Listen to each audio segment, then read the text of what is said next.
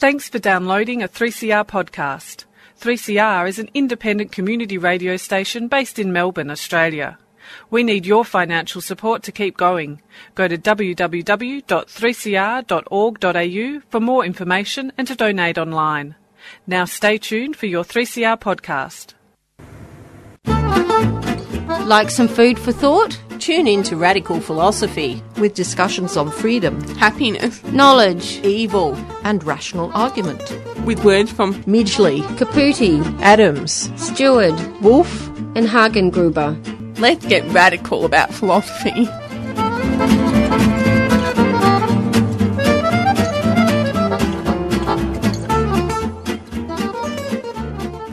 My name's Bronwyn Winter, and you're listening to Radical Philosophy on 3CR, which is 8:55 on your AM dial. Good afternoon, listeners. Thanks very much for tuning in to Radical Philosophy. I'm your host, Beth Matthews. And I'm speaking to Associate Professor Serena Perrick about Hannah Arendt. Welcome to the program. Thank you. It's great to be here. Can you give us a little bit of background information about yourself? Sure, I'd be happy to. I'm, as you mentioned, an associate professor of philosophy at Northeastern University in Boston, and I direct the PPE program, the Program on Politics, Philosophy, and Economics. And so I teach courses in political philosophy, economic justice, feminist theory, global justice. Did my PhD at Boston College, where I wrote my dissertation on Hannah Arendt, and studied other continental philosophers, so philosophers sort of working more in the European tradition of philosophy rather than the Anglo-American philosophy. And before that, I studied in Belgium and McGill University in Montreal. Do you have any publications? I do. I have two books that are currently out and one in progress. My first book was on Hannah Arendt, and it was called Hannah Arendt and the Challenge of Modernity, a Phenomenology of Human Rights. My second book was called Refugees and the Ethics of Forced Displacement. That came out last year. And I'm currently working on a more general audience book, so those are both more scholarly books, on ethics and the refugee crisis. And as well, I have a lot of articles, book chapters, things like that. So what was it that inspired you to study Hannah Arendt? You know, it was more, I stumbled across her and she sparked something in me that I had never kind of come across before. So I was doing my master's degree at the University of Leuven in Belgium. And unlike a lot of master's programs in philosophy, it was a taught degree. So I took a bunch of different courses and it was very broad. And someone, I had to write a thesis and someone said, you know, like, you should read Arendt. Like, you would like her. And I thought, like, well, okay, I've never heard of her before, but I read her biography by Elizabeth Young-Bruehl, and she just had such a fascinating life. And a lot of her ideas emerged from this very profound experience she had being a German Jewish woman living in the 20th century. And it really did. I just found her fascinating in these ways I had never found anything fascinating before. So I wrote my master's thesis on her, and then I applied for a PhD program. And initially I thought I would do something else, but I just kept coming back to her. There was just something I wanted to understand more and read, and something that just really drove me to try to understand her more deeply. So could you tell us about Hannah Arendt's background, like childhood, etc.? Absolutely. I mean, this is one of the things that's most fascinating about her. So she was born in 1906 in Germany, and as I mentioned, she's Jewish, but she grew up in an assimilated family and just never thought of being Jewish as being something important to her and her family until she kind of came across anti-Semitism, which she experienced throughout her life, as early as when she was a child. And she has this story of, you know, experiencing anti-Semitism at school, and her mother told her, if it's children who tease you for being Jewish, you deal with them. If it's your teachers, then you leave your classroom and I will deal with them. And that lesson always stuck with her, that you have to sort of stick up for yourself, unless it's somebody you can't, and then you get, you know, you go to the authorities to do that. So she grew up as an assimilated Jew. She goes through this incredible German school system, and she starts at university when she's fairly young. She's about 18. She studies with people who eventually become, you know, some of the most famous German philosophers in the 20th its century. She studied with Martin Heidegger, which I can tell you more about there, a very fascinating relationship. She studied with Karl Jaspers. She studied also with Edmund Husserl, who's sort of considered the father of the school of philosophy called phenomenology, which she's not strictly a phenomenologist. A lot of the methodologies and ways of thinking certainly influenced her work. So she has this incredible education. She writes a dissertation with Karl Jaspers, also a very well-known philosopher, on St. Augustine, on the concept of love in St. Augustine, which you would not think would be the dissertation of a well-known political theorist or who has become a well-known political theorist. But somehow she managed to find the idea of love in Catholic philosopher-theologian as being the sort of central political idea. So she writes a dissertation, everything's going well. Then, of course, she kind of comes of age in Germany in the 1930s and very quickly realizes she has to leave. She goes to Germany, she leaves Germany and goes to France initially, lives in Paris, befriends Walter Benjamin, another well-known thinker in the 20th century. She then is interned in France, in Gurs, in an internment camp. She eventually says, our enemies put us in concentration camps and our friends put us in internment camps in the 20th century. And she has this very funny, not funny story, but a story of actually escaping from this internment camp and meeting up eventually with her husband and her mother, going to Spain, getting, an exit visa, and then taking the boat to come to the United States, where she lives. She's eventually, she's denaturalized in Germany in, I think, 1937. She doesn't get citizenship for close to 20 years later in the United States. But she, of course, was sponsored, and she got this visa, and she was able to come to the U.S., and her journey, her escape journey is relatively untraumatic, certainly compared to what people go through in the 21st century to escape conflict zones. And then she comes to the United States and has this incredible career at the New School for Social Research in New York, the University of Chicago. She, of course, lectures all over the world. She returns to Germany, and then just spends the rest of her life writing books, lecturing, thinking about the experience that she went through and that her contemporaries went through in Europe in the first half of and middle of the 20th century. So, yeah, it's a really interesting life. What was the theme of human rights in Hannah Arendt's work? So this is really what sparked my interest in graduate school. So this comes from The Origins of Totalitarianism, which is, I think, the first major book she wrote. So she writes this in 1951, right after the Second World War. And it's one of the first sort of full-length studies of how totalitarianism came to take over Europe and came to be supported popularly and to sort of reach into all parts of life of Europe. And it's, it's a giant book. It's very erudite. It has a number of different topics that it touches on. But one of the observations she made was that human rights didn't seem to exist in the absence of a state to protect your human rights. So, human rights, of course, is an ancient concept. It has its modern incarnation in maybe the 17th and 18th centuries, the Declaration of the Rights of Man and Citizen, for example, in France.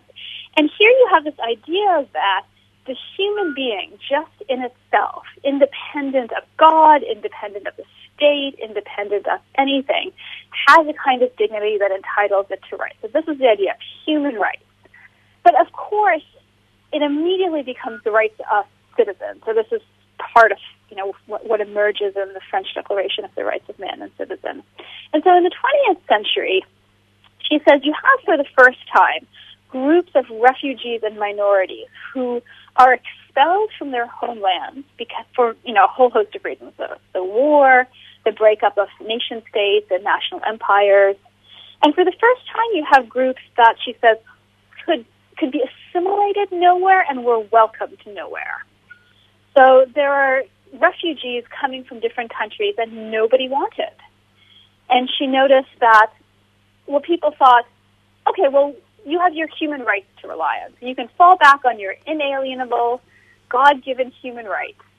But it turns out that quite the opposite was the case. So she says, a human being who is nothing but a human being, it turns out, is the most vulnerable person in the world. So without citizenship rights, without a state that you can claim your rights against, as we would say, it turns out that human rights are utterly meaningless. And she said, look, this is not an accident. This is, in fact, what human beings always were. And dictators, for example, recognize this. So she, one of the small things she mentions in Origins of Totalitarianism is that Hitler actually went to great lengths to denaturalize people before deporting them to the ghettos. And you think, that's really interesting. So why would you have this murderous dictator who's going to do anything he wants to have this group of people killed? But yet, before he does it, he goes to some lengths to make sure they don't have citizenship. And she says it's because he recognized the importance of the link between citizenship and human rights. And in order to make sure people's human rights could be violated, you had to break that link decisively. So he made sure, she says, it's as if he was checking to see if anyone cared before he started the gas chambers. And when he found that nobody did, everybody was happy to have minorities, Jewish minorities, denaturalized, it kind of gave the green light to go ahead and put them in ghettos initially, then, of course, concentration camps eventually. So for her, this is the paradox of human rights. So human rights is supposed to be the rights that you fall back on when you have no other rights to protect you. And it turns out without citizenship, without a meaningful place in the world, human rights turn out to be utterly effective. For her, ultimately, there's only civil rights. Human rights in themselves don't exist because in order to have human rights, you have to have citizenship rights. Or more broadly, she says you have to have a meaningful place in a community where your actions can be effective and your opinions are taken seriously. So this is why she says, actually, you know what, we've gotten it all wrong. It's not human rights we should care about. What we should care about is what she calls the right to have rights, which is the right to belong to a community in the first place. So the right to belong to a political community that's willing and able to protect your human rights, not just as a matter of law, but as a matter of action. So you belong to this community in which people are able to effectively make themselves heard and understood and seen and taken seriously. And that, she thinks, is the only foundation for human rights. It's not God, it's not rationality, it's not human agency, but it's this belonging in a political community that makes human beings effective agents. That is the foundation for human rights. Could you tell us about some of the tensions and paradoxes within the modern concept of human rights which Arendt brings to light? Yeah, great. I mean, so this, again, is a concept that a phenomenon, I guess, that I found really fascinating. So in the 21st century, human rights are the rights you have against your particular state. You have the right to claim, your human rights, and they're usually put into more domestic national rights. So you claim your rights against your state. Human rights is supposed to come in as a second step. So some philosophers will say, like, the first level, human rights are claimed against the state, and then in a second order, if your state cannot or will not protect your human rights, then that's when the international community is supposed to step in to protect your human rights. And that sounds great. Okay, great. This is how human rights work. But of course, as philosophers would say, it's an undisputed duty.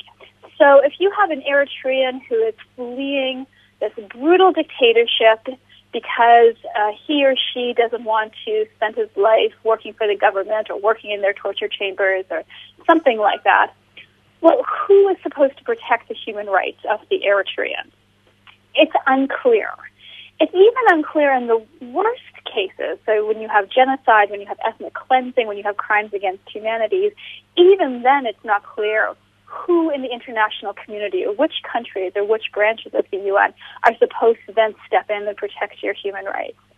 So the tension then is that human rights are supposed to be these things that are really meaningful, that are really useful, that protect human beings' dignity.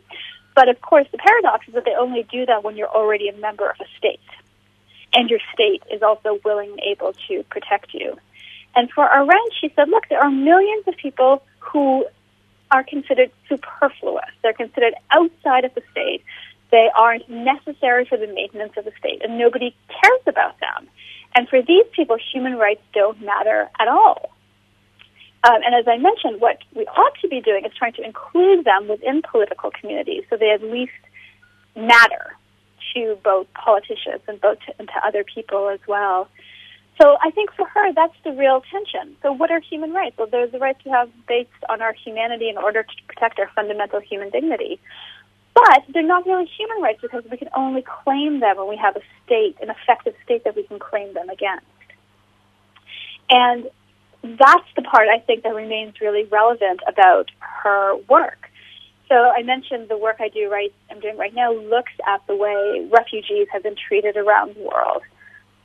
So if you are a refugee, you are somebody who believes they cannot or will not have their state protect them.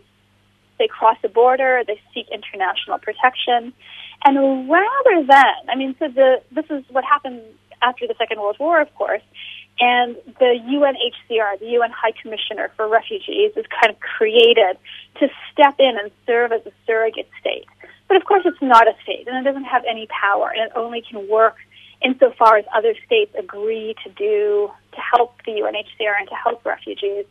So you have a situation in the world today where, you have 65 million displaced people, 22 million of whom are considered refugees, and less than 2% of them actually have access to the minimum conditions of human dignity, which is to say they actually are either resettled, receive asylum, or are able to be voluntarily returned to their home country or integrated into the country they're living with. Everyone else continues to live in what Arendt might have called a state of exception, so under the laws of exception, under refugee laws, in refugee camps, informally in urban centers, and of course making these incredibly dangerous migration journeys to try to get to the West and fight against these really brutal policies of deterrence that every Western country has put in place to stop them. So when you look at this group, you think, well, what are their human rights? Who is supposed to be protecting their human rights when their state has denied them their human rights? All other countries are desperately trying to keep them away so they don't have to take responsibility for them. And I can't help but think that Arendt was completely right, that without being a part of a community, the human rights of refugees are effectively meaningless. You're listening to Radio 3CR, 855 on your AM dial. And I'm speaking to Associate Professor Serena Perrick about Hannah Arendt. Arendt's first major book was The Origins of Totalitarianism. Could you tell us a little bit about this publication? Sure. So this was probably her first major publication after the Second World War, one of the first in-depth studies of the sources of totalitarianism. And it's sort of surprising in a lot of ways.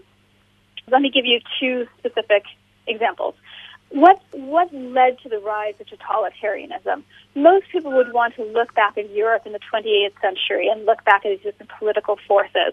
And she does that, but she actually sort of takes a step aside and says, what we need to do is to look at the ways in which imperialism in the 18th and 19th century got us used to thinking of human beings as expendable and superfluous. So European states sort of exercised totalitarianism abroad, initially via imperialism and colonialism, and then bring that back into the heart of Europe. So the discussion of the origins of totalitarianism starts with anti-Semitism in Europe and the way in which that becomes naturalized, it becomes a way of thinking, it becomes a way of treating people, and then couple that with the ways that imperialism changed how we thought about human beings and how we thought what was possible to have in society. And so these are two of the conditions that actually lead to totalitarianism. So that was one sort of strain of thought that was very surprising to people, that no one had really thought about before. And the other claim was that people had thought of totalitarianism, specifically Stalinism and Nazism, as merely a kind of authoritarianism, nothing new, just a worse form of a dictatorship, an authoritarian regime that we've had in the past. So since Plato, if you've taken a first-year philosophy course, you might have read Plato's Republic. And he says, look, there are five different kinds of states. There are five different ways of ruling. You can be ruled by oligarchs, by the wealthy. You can be ruled by democracy. You can be ruled by a tyrant, which is a kind of authoritarian. And you can be ruled, of course, by the philosopher king, which should be the best. But that's kind of exhausted our understanding of different forms of government. And Arendt said, look, if we think of Nazism and Stalinism as just another form of tyranny, we miss what's actually essential about totalitarianism, which is that it's a form of control based on terror. And the point isn't merely the accumulation of power as it might be for a tyranny, but it's the total control over every aspect of human life. And this, she said, was unprecedented. It was a totally novel form of government, which is why we didn't understand it when it happened, and which is why we need new concepts and new ways of thinking about it. And so she was always challenging people to break out of their sort of ideological framework and our determination to see things in the way we wanted to see them. And so it took a long time, and I think, and there's certainly still some scholarly controversy over this, but in her view, thinking of totalitarianism as this radically new phenomenon shed light on it in a way it hadn't before. And the other interesting thing about the book is, of course, after the election of Donald Trump in the U.S., it became a bestseller again. So in 2017, for the first time in 30 years, all of a sudden it shot up to the number one bestseller list on Amazon. And I was looking at it to kind of get ready for this interview, and there's so many statements in it that you think could have been written since 2015 for two reasons. One having to do with the refugee crisis. So she describes this experience of having this influx of refugees in Europe who could neither be assimilated, were not welcomed, but yet couldn't be sent back. And Europeans just didn't know what to do with this. And you think, wait, was that 2015 or 1915? So certainly that was the experience of 2015, but she was writing about the same experience 100 years ago and has all kinds of interesting things to say about the experience of having the other come to Europe and to challenge its institutions and its norms and the racism and xenophobia that go along with that. And then the other thing that made it a real bestseller, certainly in the U.S. context, is the idea of authoritarianism and what conditions on the ground give rise to people welcoming an authoritarian leader. And the conditions turn out to be more existential than most political scientists or politicians want to talk about. So it's a sort of cynicism, it's a questioning of the very existence of truth, the idea that we no longer feel angered if we're lied to because we think, well, everyone's just lying to us anyway, so it doesn't matter. So all of these things mixed together kind of give rise to leaders who can openly lie to their public, to their people, and still have their support.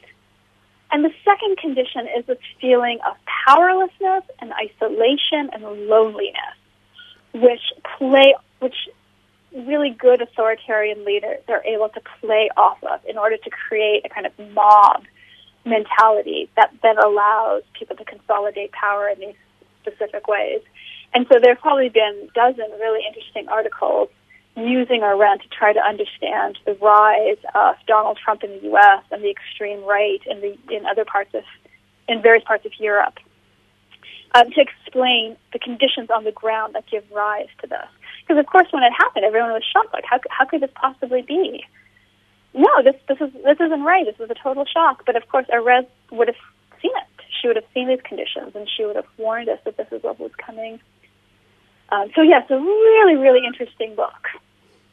It certainly was. Arendt coined the phrase, the banality of evil. Could you describe the circumstances surrounding this?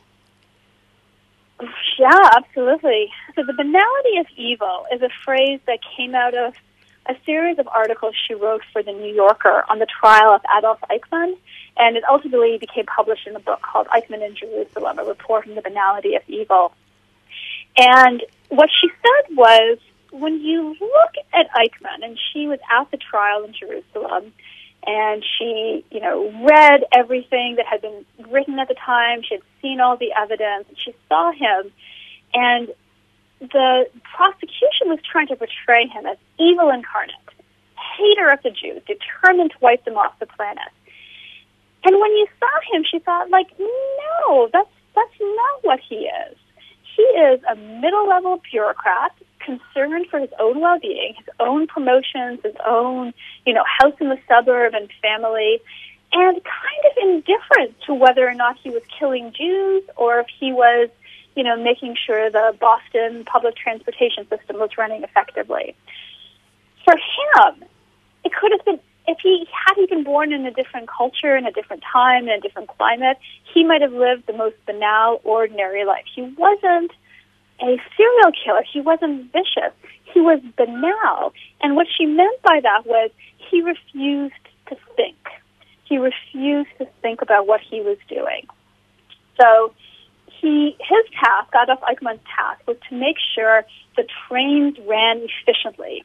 And as I always joke with my students, genocide is not easy. It actually is very, very complicated. It takes a lot of really smart people to figure out the logistics. It's killing hundreds of thousands to millions of people in a few short years is challenging. And Adolf Eichmann played a really important role. He made sure the trains were filled and ran efficiently to the concentration camps, to the death camps in Poland and Germany, including trains that carried children from France and other countries to the death camps. So on the one hand, he dealt with it just as a logistical problem. How do you make sure the trains are filled? How do you get people on board? How do you schedule them so they don't get delayed, they don't run into any trouble? And that's what he kind of saw himself as doing. He wasn't particularly anti-Semitic. He wasn't particularly vicious. He didn't seem to have, a dog in the show, as we would say. He thought of himself as just doing the job that he was hired to do. And she says, that's no less evil than had he been vicious, savage killer or vicious anti-Semite, there were plenty of examples of at the time. But what he was guilty of was this, what she calls thoughtlessness, the refusal to think about what he was doing, the refusal to understand the world, and to be so isolated as to think only about himself. And if that's right, that is terrifying, because what it means is that any one of us is in principle, able to commit. If we were in that circumstance and we thought our jobs were on stake or our houses will be repossessed unless we keep working for this bureaucracy, many people might engage in those activities, might refuse to think about what we're doing. And there are no shortage of examples, I think, of policies that we engage in and support that have terrible implications for innocent human beings that we don't think about. So she argued that the real danger of political society are not the evil, vicious, savage people. We shouldn't think of them as these horrible monsters. We should think of them as people who refuse to think, who refuse to engage in the world. And that makes evil much, much more banal and much, much more terrifying in a lot of ways. So how does genocide happen? You don't need a society of savage killers filled with hate. All you need is people who refuse to think. The concept of the banality of evil that really angered, frustrated, infuriated a lot of people at the time. Yeah, it's quite a scary thought, isn't it, about the banality of evil. Well, thank you very much for coming onto the program today. Oh, my pleasure. I've been speaking to Associate Professor Serena Perrick about Hannah Arendt. Well, that's all we have time for today. Hope you've enjoyed the program and been given plenty of food for thought.